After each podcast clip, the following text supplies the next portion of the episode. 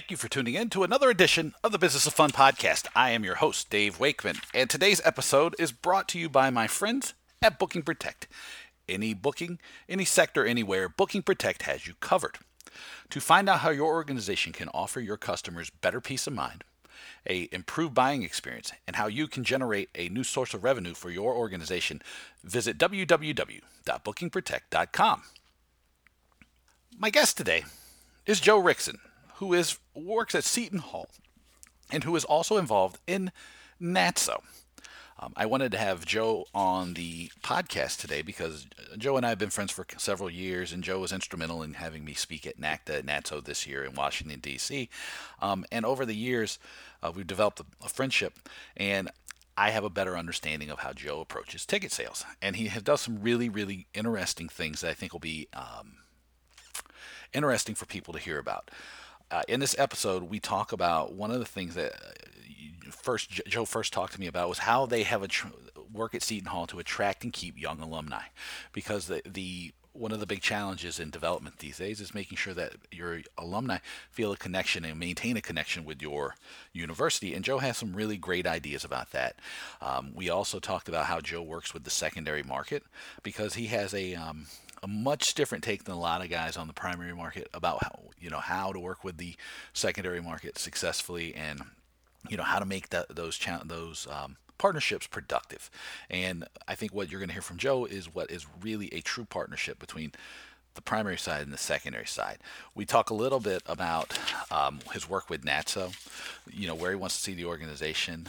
Um, we talk, we spend some time talking about data um, and specifically how it helps him with pricing.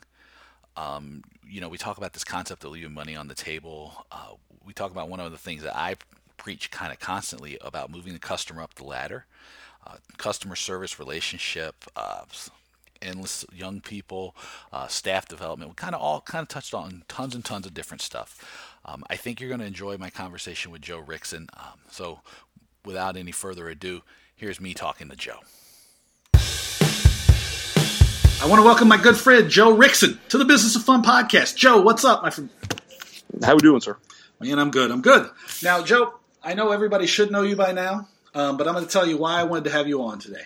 Um, because you know, you do a lot of great work with NATSO, and it, it, was because of you and Seth Mullen and Ryan Kent that I got a chance to speak at NATSO and visit NACDA this year. So that you know, I want to talk about some of that stuff. Uh, but one of the things that's really come out to me over the years, as we've had you know many private conversations, is how well how how focused you are and how consistent you are in your efforts to put the customer first and focus on customer experience, and especially coming from the college um, area and knowing how closely the sports is tied to development dollars. You know, so I wanted to talk about a bunch of stuff like that because I think it'll be, um, you know, informative for people.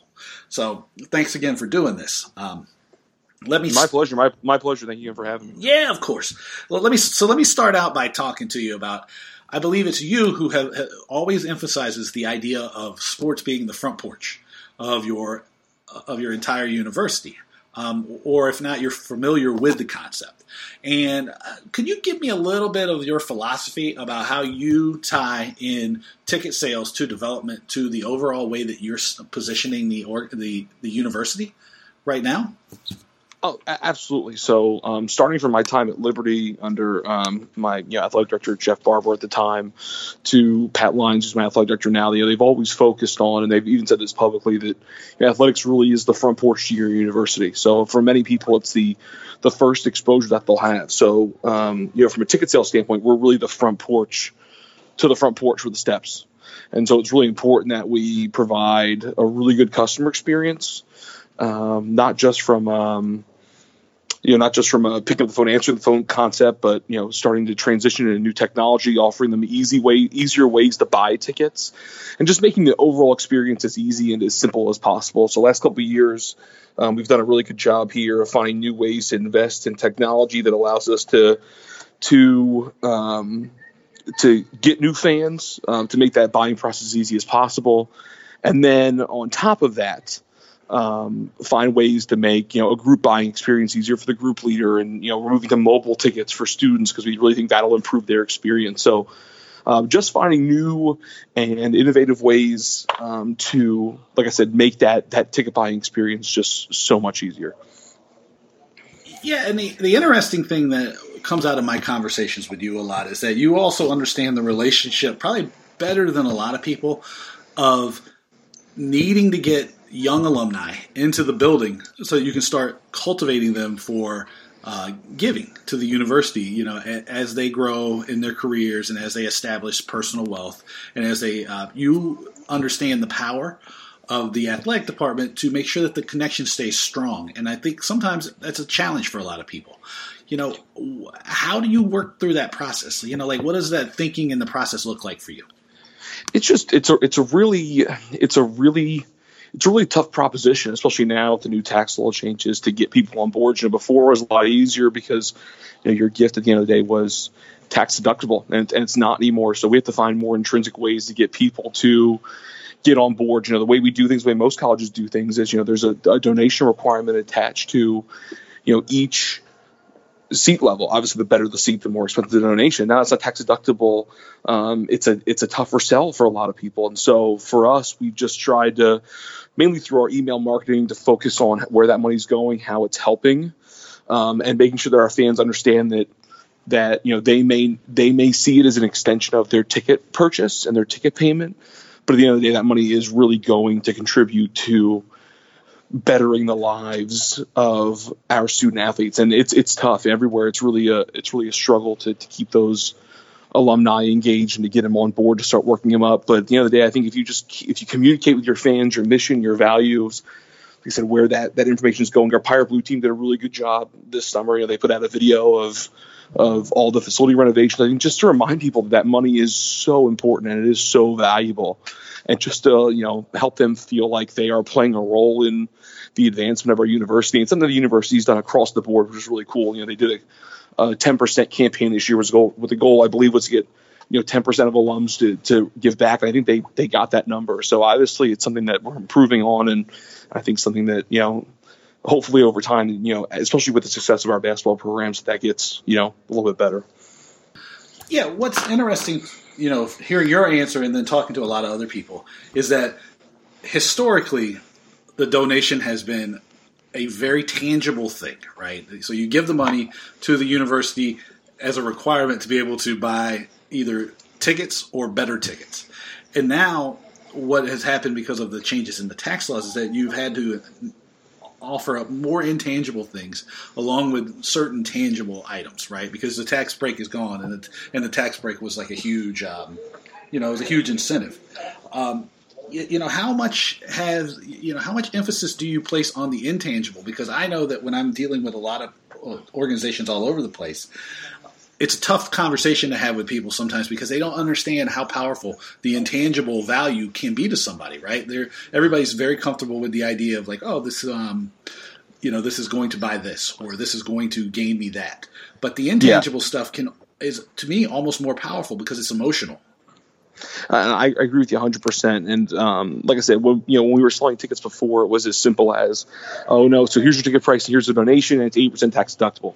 Well, now we're finding more and more often that we have to explain what that donation is for, because people are like, oh, well, that sounds like a lot of money. It feels like a money grab, right? But it's not. I mean, that that money goes directly into our coffers to help build new facilities and you know and and renovate current facilities and and make the lives of our student athletes a lot better so that we can keep being competitive. You know, college athletics like an arms race. Now every time you turn around, somebody's building a new facility.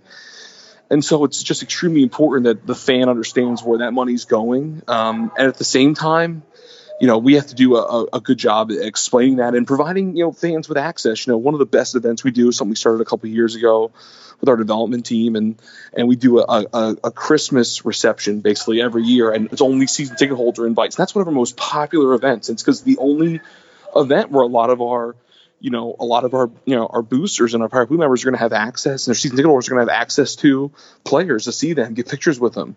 Um, and histor- in the last couple of years, our players have been fantastic in dealing with families and and those types of interactions. Like that's really what seals the deal for a lot of people. You know, people are still talking to me about it. You know, oh, we had a great time at the Christmas party. Are we doing that again? When's that happening? It's like six months away, but it's so important. I'm sorry, it's like three months away now, but it's so important that you know that we that we keep that focus and understand that what seems like a small thing to us is actually a really big thing to a lot of people, especially when it comes to assessing our student athletes, shaking their hand and and and sort of getting to know them, and you know that way when they see them at the game, they say, "Oh, I met that guy, I know that guy, he knows who I am," and so like I said, those as we get you know as we get farther into the into you know into this new tax law world, um, I think those are going to be the mo- more important things we're going to have to start focusing on, and really explain to people where that money's going.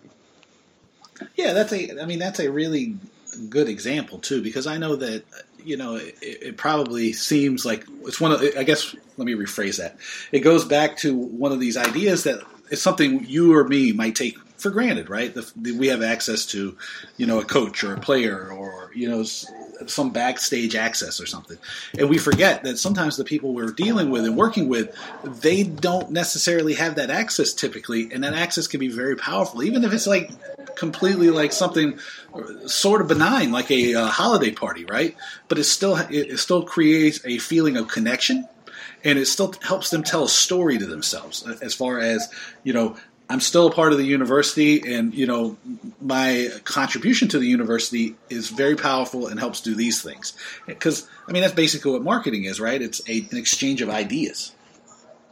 Oh, absolutely, and, and I think it's only going to get tougher over the next couple of years you know, we already know that, especially when it comes to dealing with young alums, that's something that sort of keeps me up. Is the, you know, are the are the young alums going to be buying at the same level that my season goers are buying right now? And so, especially with you know the student loan debt, a lot of these kids are coming out of school with, you know, I think it's going to be an even tougher sell than it was to their parents' generation to to get on board and donate because they feel like they've already given so much, and in a sense they have. And I'm not disagreeing with them. But I, you know, we know that young people, you know, we see the studies that show, you know, they're more willing to move jobs and they're more willing to go to places and take less money if, if it means that the that they're contributing to something. And so I think we're gonna have to start playing to that in the next couple of years and really emphasizing, you know, the importance of giving and where that money is going, especially considering, like I said, the, the times are certainly changing. Yeah, and and I, I don't, want to beat the development idea to death here, but there, it, it, does play back to that. Like one of the things you have to be smarter about too, or you know, in the decision making process is the idea that you just want to get them in the habit of contributing and getting people in the habit of being a, a member of the family, right? Because I think sometimes when you're working in development or you're working on a project of, of any nature that requires raising money, is that you feel like the only thing you, you know you, you, you look at the big numbers. And I Lord knows I tell people you got to focus on where the big bulk of the money is coming from. But I've also seen like you said with the 10% campaign here and then I don't have the name of it right in front of me but the campaign that Villanova just did where it was like their 1862 fund or whatever where it, the participation levels are just so high that it's invaluable because it's a um, you know, or you know, people just you know they they connect in such a way to their university that you're letting them down if you don't give them the opportunity. Um, which, and oh, and on top of that, on top of that, we know that you know we know that athletics has played a pretty good role in, in their success in that too. You know, if you look at you know athletic success and something that, that we you know we struggle to sort of focus on at times I think as an industry. But I remember when Rutgers was good a couple years ago and they had Greg Schiano and, and, football was at the top. You know the university giving was up across the board, athletics giving was up. You know. Uh, uh, you know, a rising tide raises all ships. So if the athletic department can can maximize on that success and make sure they're communicating the vision and promoting their wins you know, both in the classroom and and from a, a court standpoint, I think it's going to be easier to get people involved. You know, like I said, the the athletics really you know can and should leverage itself to make sure that that the university knows that you know a lot of the they you know they the university itself can really maximize off of the success of the athletic department and, and vice versa. And it, um, and it's this need like to make sure that people are like engaged early on though that you know you've talked to me about it a lot is you know the way that you guys attract in millennials or young alums as you know whichever term you want to use. I, I hate to make blanket statements about millennials. Um, but you've done some really cool experiential things. And can you talk to us a little bit about that? Because i think it, it helps a lot it helped me understand a little bit of the psychological um, component of creating experiences for fans. Oh, absolutely. You know, since since I've gotten here, but I'm going into my fourth season now. Going into my second year, I really realized we we need to do more from a fan experience front, from a group standpoint. Um, you know, we, we play in a world class facility. The Prudential Center in Newark, New Jersey is an unbelievable venue. The Devils play there, largest in arena scoreboard in the country. Um, once again, something we take for granted, arena access, playing on the court. You know, those those sort of things are are are really really powerful to a lot of people. And so, um, you know, we decided we were going to start opening some of that stuff up to groups more than I think we had done and, and focused on before. And we started doing some high five line stuff. We started doing chalk talks. Um, like I said, just to get those younger fans, especially engaged in um, in the process. I know a couple, you know, before I got here, we had a, we had a player um, who was an international player, and, and we did a fan group from that player's country, and he came out and did a chalk talk after the game was over. Um, and so it's really about providing those world class opportunities, not just for the kid, but you know, or the or the group that's coming in, but for you know, their families as well. You know, the high five line especially is huge, and it's not like you know we usually sell out of our high five lines pretty quick. You know, people wanting to high five our team, but we discovered even for big games, you know, people just want to high five anybody. They want to get on the floor, so we'll actually line them up for the visiting team as well. Um, and so it's those little things that at the end of the day really add up and make that experience memorable. And more important than anything, you know, we're not a tremendously large institution. Um, and so, you know, we can't rely on having massive alumni bases to fill up our gym. So we have to do a better job of getting involved in the local community and, helping to, you know, to bridge the gap between um, you know, our alumni base and just building a general fan base in the community of people who wouldn't necessarily have otherwise had an affiliation with our institution. Yeah, and that's interesting because it brings me to a question I wanted to ask you because I know that you are. Um, I don't want to say completely unique, but a little bit unique in the way that you deal with the secondary market. And you almost have, uh, you, you know, you have a much more favorable view of working with the secondary market than a lot of people. How did you develop that philosophy? And like what are some of the things that you do to make your relationship with the secondary market successful so i mean i think it's one of those things where i think it, it ultimately resulted in in in talking to the secondary market and having that actual conversation. I remember a couple years ago and I, I joke around with troy kirby you know from the you know sports style about this all the time. I just remember the first you know NATSO convention that we were at, and I remember us having a, a, a, session where it was literally just a secondary market roundtable, and it was it was you know a couple of the largest ticket brokers and secondary market resellers, and then um, you know the the ticket managers from you know all the institutions that were there, and and I remember you could cut the tension with a knife. It was it, to this day it still makes you laugh. Um, but what was nice was the dialogue that came out of that. You know, they were open with us. You know, they shared you know they shared what their margins were they shared how they made their money they shared you know the software they were using and how they came up with their prices and and they were very open about sharing that data with us. And so i reached out to some of those guys after the convention. I was like look you know tell us what our tickets are going for. Maybe we can price our product better and help you price your tickets better. And and so we, you know so when i got here i just i made that a priority was working with them and and trying to find ways that we could really be partners. Um, and and what's really cool is it's been amazing how open and honest and transparent they've been with us. So you know we we have a very small secondary market pool here um, at Seton Hall, and that's by design. We want to reward the guys who help us out and and and are willing to you know really view it as a partnership, and also helps us control um, the market a little bit better um, and have a better grasp of what the market's doing. It's a little easier to monitor, um, but those those companies will share uh, pricing data. Um, they'll share with us, um, you know, what our tickets are going for, when the you know when sales are spiking, um, and that helps us reprice. We did a massive reprice about two years ago, and we used the data they gave us to reprice because we were leaving a lot of money on the table in some areas. Uh, seats that we didn't think were as valuable, they were like, no, these seats are going for good money. And then seats we were overpricing a little bit, they were taking losses on at times. Um, so at the end of the day, it's about just communicating with them, making sure that they feel like they're partners, and just being transparent and telling them what you need. They'll let you know what they need.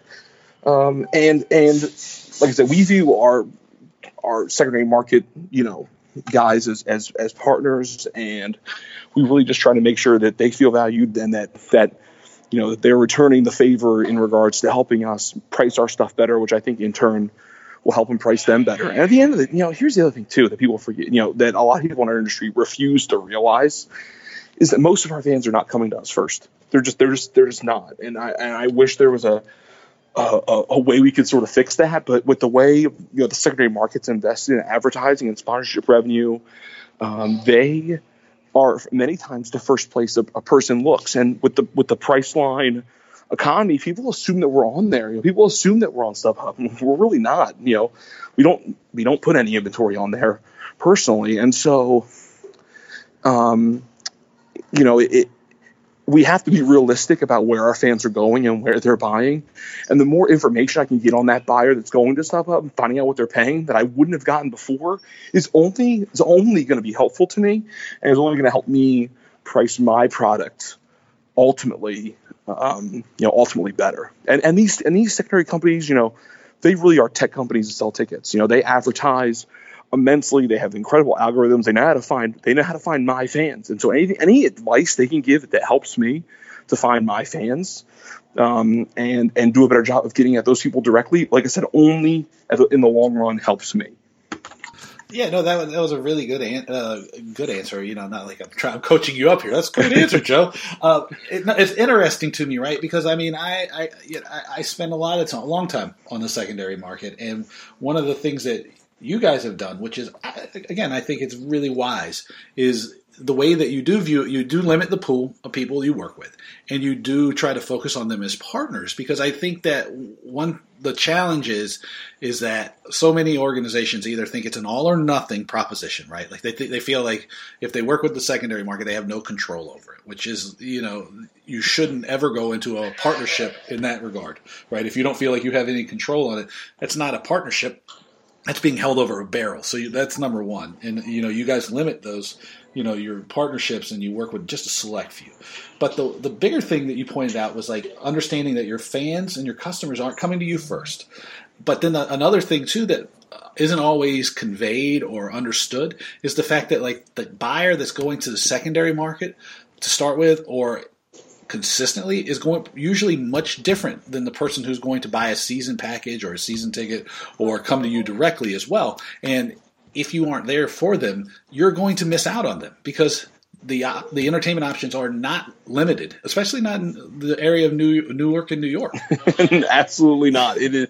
There are many times where it is a a tough sell, and, and with the expansion of TV rights, they have more leverage over game times. So you know, it's getting harder and harder to find fans, especially when the game times are, are being built more to TV audiences than than than in arena audiences. But that's that's not an excuse. We have to figure out how to get how to get that information. And at the, you know, at the same time, you know, a lot of times these companies are able to provide us with customer data, and we can reach out to that that customer and say, "Hey, look, I saw you spent two hundred dollars on tickets for our game against Villanova.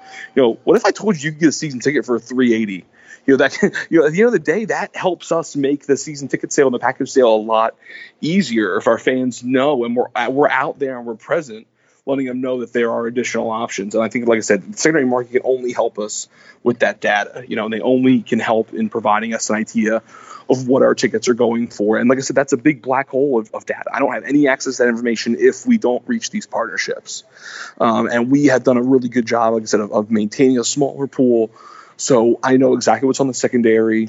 And what's really great too that people don't understand is, you know, these these secondary, you know, the secondary market companies are a really tight knit community. You know, they're they're not you know, people imagine as the wild, wild west. It's really not. You know, they, they tend to be really good at self-policing. You know, they've, they've actually helped us identify guys who have who have called us and helped you know build fake birthday parties for uh, kids that didn't exist, just so they could buy tickets and resell them. You know, if I didn't have that partnership and those relationships, I wouldn't have been able to spot those things. We wouldn't have been able to find those things. And so it's it. They've ultimately helped us maintain pricing integrity better than if we weren't working with them. Yeah, no, that I mean that's a great point, and, and it, it, really is true because I mean again I, I will rely on you know fall back on my experience, which is when I did stuff with American Express. When I you know if everybody knows I was the the person who really kind of pulled together the Centurion card concierge ticket program.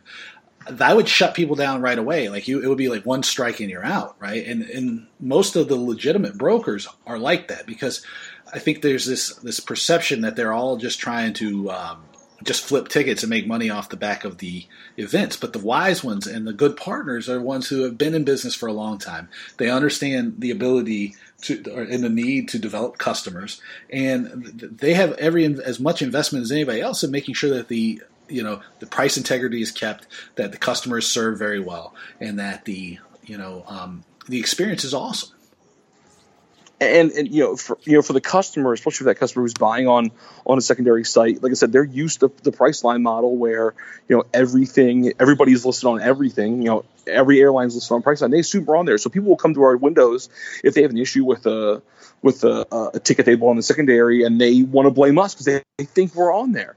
Um, and so the, the more we can sort of limit that pool, the more we can monitor that pool, the more we can, it makes it easier for us to track down issues and ultimately resolve customer needs in a way that we wouldn't have been able to do before. And you kind of touched on it a, a, a, few minutes ago, and I want to ask you one like sort of specific question here, which is like you talked about being able to make your you know, use the data and you make it actionable. And what I have from a lot of conversations I have, I know people struggle with that. Can you give me a little bit of an idea about how you guys go through the process of making sure that the data you get back becomes something that you use? Because so you know, for, for the, there's this, you know, there's a lot of, you know, everybody wants to talk about big data, big data, big data. But here's the thing: most people don't know how to use it. I'm not going to lie to you. I'm not a computer dork. Uh, I, I don't know how to use it necessarily the best ways. So for us, you know, we use that data just to come up with our pricing. So we'll take all the numbers at the end of the year from our secondary partners. We'll look at, at sales trends, look at when tickets sold, where the tickets were selling first, uh, because what we consider to be a prime seat might not necessarily be a prime seat for our customer, or might not be uh, the original price range that that initial customer base is looking for. Um, and then, so from then, you know, from there, we just ultimately start adjusting price by price. We look at, you know, obviously what the upper, we don't, you know, obviously we don't want to charge the most upper echelon price for a, a center court seat, even for one of our bigger games, because that might have been an outlier. Uh, so we just look at the general mean median pricing, and, and we try to develop a, a ticket pricing system that we think ultimately is going to make buying a ticket appetizing to our fans, um, and then also make you know buying a season ticket or a mini plan much more reasonable because obviously we want people to buy packages. Uh, and so whatever we can do to make those you know those season ticket plans those mini plans more appetizing to the fans through a, a single game pricing structure that makes sense you know we're we're going to do that. And so in that regards that that's where we use most of our data is just from a pricing standpoint. No that's really good. So you have really narrowed down the focus of how you want to use data in a way so that you can really focus and specialize in that one area so that like even though there's tons and tons of data you have a specific question you're asking of the data and it gives you back a specific answer am i or am i eh, eh. misinterpreting that no, no, no. You're absolutely right. And the data we got last year to develop our pricing structure was really helpful, and I think we got it so on point. We didn't have to increase prices this year for single game prices because we were we pretty much nailed it last year. Like I said, it would have been a big guessing game if we didn't have access to that data. It would have been a huge guessing game. We never would have been able to get that close. And and like I said, just getting that data, you know, I talk, I talk all the time about how much money you were leaving on the table from customers that are already buying our tickets. So last year we had three or four sellouts just from the additional pricing data that we got from the secondary market and being able to sort of maximize each price level we took the same sellouts we had before and we got 40% more revenue out of them. We're not doing anything different other than adjusting our prices so they make more sense um, based on what our customers are willing to pay. And we got 40% more revenue. So for, for me, that's the, the biggest sign of success is, you know, people look at, you know, their, you know, a ticket sales or an assistant AD for tickets is going to look at, you know, his big board and his pie chart. He's going to try to figure out, you know, where to, you know where, where, where you know, and we too often we for the one big thing that's going to generate you know more money. But at the end of the day, it's a bunch of little things. You know, maybe if we up the price here, we change this price. You know, we, we go after this a little bit more. You know, that's where the 40% comes from. We didn't get to 40% by changing one price. We got to 40% by changing literally 24 different price types to a point where we thought it made it more appetizing to our fans to buy those tickets. Yeah, and that 40% thing coming by an accumulation of small steps, I mean, that's a really important lesson that people need to learn. I know that I probably have bored you with the story that I'm going to share now many times before, but about when I started out in nightclubs and we were trying to raise our check average from $13 to $13.25 a quarter, right? Because we knew that would make a huge difference. And it was as simple as asking the question of what gin would you prefer in your gin and tonic? and the same process is applied pretty much everywhere I've looked. Right? It's like not some big home run that you're that's necessarily going to make all the difference. It's being a little more thoughtful in a bunch of different ways that always helps. And you know, and this is exactly what I'm talking about, right? It's like you just add a, you know, make a couple pricing adjustments here or there, and next thing you know, you've made 40% more, which, you know, you keep messing around, we're talking real money there. Yeah, and I can't emphasize enough the concept of working a customer up the ladder. You know, that's something that I that I was taught in minor league baseball, and something I've carried with me. You know, from you know, there's a, there's only a five to ten dollar price difference between you, the ticket you have and the next price level.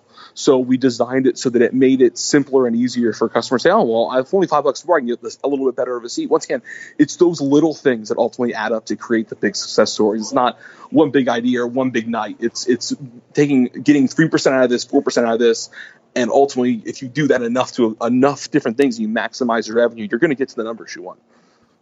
Well, you said maximize your revenue there, and, and what you're talking about though is not necessarily maximizing it at every touch point. It's maximizing revenue in a way that the customer, and in your case, maybe the alumni and the fan, doesn't necessarily feel used either. Because you, the thing, I think the thing that gets missed a lot in the conversation, especially these days around sports, is that too often it seems like you're trying to maximize every touch point. Whereas, like, what you're really trying to do, at least from my point of view, is I want to maximize the lifetime customer value. And no, a- oh, absolutely, and and it's it's something that we've started to focus on here a little bit. We've made our our um, our our customer service element much more um, customer service rep based. So if you get an invoice the first invoice you get for basketball season is going to have your customer rep's name on it, and um, you're going to get an, you're going to get at least three or four touch points from your ticket sales rep before the season even starts. And like that's another thing that I think we need to focus on too is the relationship element. People are only going to buy from people that they trust, and ultimately that's what you talk about that the lifetime customer revenue that customer is going to generate, we have they have to be able to know that they trust us, that the rep they're dealing with is is is thinking about them first and foremost and their needs, and isn't trying to use them to, to get commission. That they have to be able to trust that person. In today's day and age, like I said, the experiential element is is going to be an even bigger element, and it's not just accessible by a phone. You know, we have a live chat feature that every rep is on right now. You know, they have the reps have to be accessible wherever the customer is, and so you know when you talk about lifetime customer, that that comes to mind is the idea of, of having a relationship with us and making sure that the rep they're dealing with is someone they can trust.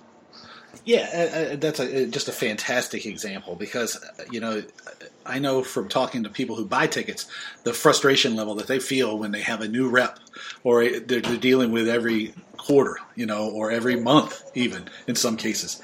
Um, continuity, right? Because uh, again, the turnover in, in most sports is like so um, aggressive now that it, you know it's no wonder that a lot of professional teams are struggling to sell tickets because you know as a consumer you're like going ah, who am I going to be dealing with this time? So I don't necessarily feel the same um, need to make a large purchase or an investment in the organization because I don't feel like the investment's being returned. You know so like hearing these kind of things you know is, is really um, it's interesting and exciting because I know that the relationship will win over the long term. Oh, absolutely, and it's something like you know we that we don't do a very good job in the sports industry of thinking about. It. I think it's because we always have this endless supply of young, hungry workers who want to get into sports, but we don't necessarily realize. I think about all the companies I've dealt with over the course of my life, and you know, for example, the construction people my mom use, my mom, and my dad use in their house. They've been using that person for 20 years. They don't use that person because if they're being used, they use that person because they have a relationship with them. It's not transactional at this point. They go to that person because they know they can trust that person. It may cost a little more than the average, you know, than the average Joe they could they could find on the internet, but that person's valuable to them. I look at like you know the grocery store my parents go to. They go to that grocery store because they know the manager. He's been there for 20 years, and so we need we need to do a better job at realizing that you know, the, we are not different than any other business in the sense that we're not even business. You know, we're a nonprofit. It's even more important to us. The revenue goes a lot farther and directly benefits our student athletes that continuity is so important and you want that you want that customer relationship to be more relational than transactional. And you it, it takes time. And that that's that's why turnover in this industry is is is in the long run hurting us because you know we're we're the results aren't matching you know you know we could have sales reps galore but at the end of the day if if that customer is buying season tickets for one or two years and leaves then then you know, really at the end of the day, what did that rep do? He didn't build a relationship. It didn't. It ultimately didn't result in the lifetime revenue that you want. And so, how much money do we cost ourselves in the short term trying to save money, getting a kid fresh out of school who may not, you know, who who may be a little more wet behind the ears and, and might not be might not be asking for the type of money that that a more experienced sales rep's going to get. At the end of the day, you have to ask yourself, you know, what's what's the cost worth? And that's something I don't think we do as an industry um, enough. Yeah, I mean, to me, you're doing everybody a disservice, right? You're doing your you're doing your organization a disservice. You're doing your fan base a disservice, and you're doing those kids a disservice, right? Because they're not getting off to, in their career on a good start, right? They're not getting necessarily they're not able to acquire the skills or the um, focus and the discipline that they need, or maybe they are getting discipline. You know, they're getting stuff, but they're not being set up to ultimate success. And I see so many of these kids they get burned out or they get um, you know screwed over in these roles because you know the idea is that like we have this endless supply of young kids who really, really, really love sports and they want to work in sports. And um, you know, who cares if we burn them out? And you know, to me, that's just that's that's just awful. Yeah, and, and it's something like I said we need to work on, especially as we move into this this new era where we're finding that people really value you know relationships. You see on Twitter all the time people you know going on Twitter and, and, talking to their company, you know, talking to their company, complaining good things. Like that's it may not seem relational because it's on Twitter, but they're reaching out to the company on a social media platform. It's relational at that point, and so we need to understand that that if we want people to be cus- you know customers for life and season ticket for life and partners for you know value partners in our in our industry that we're going to have to start treating them with a more relational mindset versus a transactional. Yeah, and and that really kind of leads into the last thing because I don't want to miss touching on it before we go, which is your work with NAATSO, right? And I know that it's very important to you because it's a way for you to give back. And I think that you know, from my understanding of what you do and working with you on some of these things, is that kind of putting setting everybody up for success and long term success has really been like a key focus of what you've been doing at NAATSO. Um, am I? I'm not misstating that, am I? No, no, no, no. NAATSO is, if those who don't know, NAATSO is the National Association of Ticket Sales and Operations. So um, it's part of the NACDA umbrella, which is the National Association of Collegiate Directors of Athletics. And so we have an organization in there. I think we're going into our fourth or fifth year now. Um, and uh, really, we are, you know, the Uh, I don't want to say trade group, so to speak, but the you know the, the the ticketing voice for for collegiate athletics. And and you know this past convention we had you know roughly 200 ticket professionals there. And, and really, it's about, you know, one, it's about obviously learning how to succeed in your industry. Best practices is huge for us at our convention and within our organization. We're constantly sharing information, we're constantly talking to each other, trying to find ways to, to grow and improve personally and professionally. Um, but on top of that, it, gets us all in the room together. We can talk about the issues that are t- plaguing our industry. We can talk to our colleagues. You know, I really do believe I use biblical references a lot because my dad's a, uh, a, pastor. You know, the, the concept of iron sharpens iron, right? Like you're only going to get better if you're in a room with people who are who are smarter and, and better than you. And so every time I go, I, I, meet somebody new who is incredible and has a wealth of knowledge that I don't have or has a new idea that I didn't think of and um, and so the organization, like I said, NAATSO, you can go to naatso.com, N-A-A-T-S-O, and, and look it up and and um, and see all the stuff we're doing. Like I said, from a from a, just from a, a, a, professional development standpoint, we really are an amazing organization. Um, and it's it's not just ticket people. You know, there's secondary market people there now. There's you know sales trainers all in the same community, just trying to help each other improve and, and get better. And we appreciate you coming this year and and and talking and, and and really at the end of the day it's about building up our ticket reps. You know you know ticket professionals aren't necessarily always the best. I, I can speak from that personally as well. At at rem, at reminding reminding others of our value um, and reminding our organizations of the value that we have. And so really it's about re-emphasizing um, the important role we play in an organization and making sure that everybody is set up uh, to succeed within our ticketing industry yeah, and I, and that iron um, sharpens iron analogy, I think is very good. And because what I really appreciated about what you guys were doing there was that there was this like real focus on learning. Because you know sometimes you go to these conferences and it's all just a big pitch fest for like sponsors and stuff, and that was like not the not at all the uh, the case at you know NACDA overall, but especially at NAATSO, it was like really really focused on relationships and networking and everybody coming together and learning from each other, and I and I think it's really great. And you guys do like some you know I know again this is a little bit inside baseballish thing, but I know we're like um, you guys have like a bunch of other really cool stuff that you're doing to make sure that people get their education you know, at the conference, but then it extends throughout the year. And, you know, and I think that's really important because, um, you know, you do need to bring in a diversity of opinions and a diversity of ideas to be able to um, make sure that people are getting a broad and well rounded education. Joe, where can everybody find you on the internet? Um, so you can find me obviously on LinkedIn, Joe Rixon. I'm always available. They can also email me. Um, yeah, I'm pretty receptive to email. Um, and I get back to you really quick. Joseph.Rixon, Joseph.Rixon, R I X O N, at shu.edu. And um, and of course on Twitter at Joey Rick. So like I said, if you have any questions or you need additional information or you want to find out about some of the things that we're doing, and like I said, we're we're behind in many ways too. So I'd love to hear what other people are doing as well. And and if you need any information or you want to hear about some of the things that we're doing, maybe you can implement them where you're at. Feel free to reach out to me. I'm like I said, I'm, I'm more than willing to talk to any other uh, uh, fellow ticketing professional, little brotherhood you got going on. Hey, Joe, man, thank you so much for being on the episode. Uh, thank you again, Dave. Really appreciate it. I want to take the time once again to thank my guest, Joe Rixon from Seton Hall University. If you hear this episode before October 23rd, I am offering a free webinar called Differentiate You about how you can make your brand and your business's brand stand out in the market.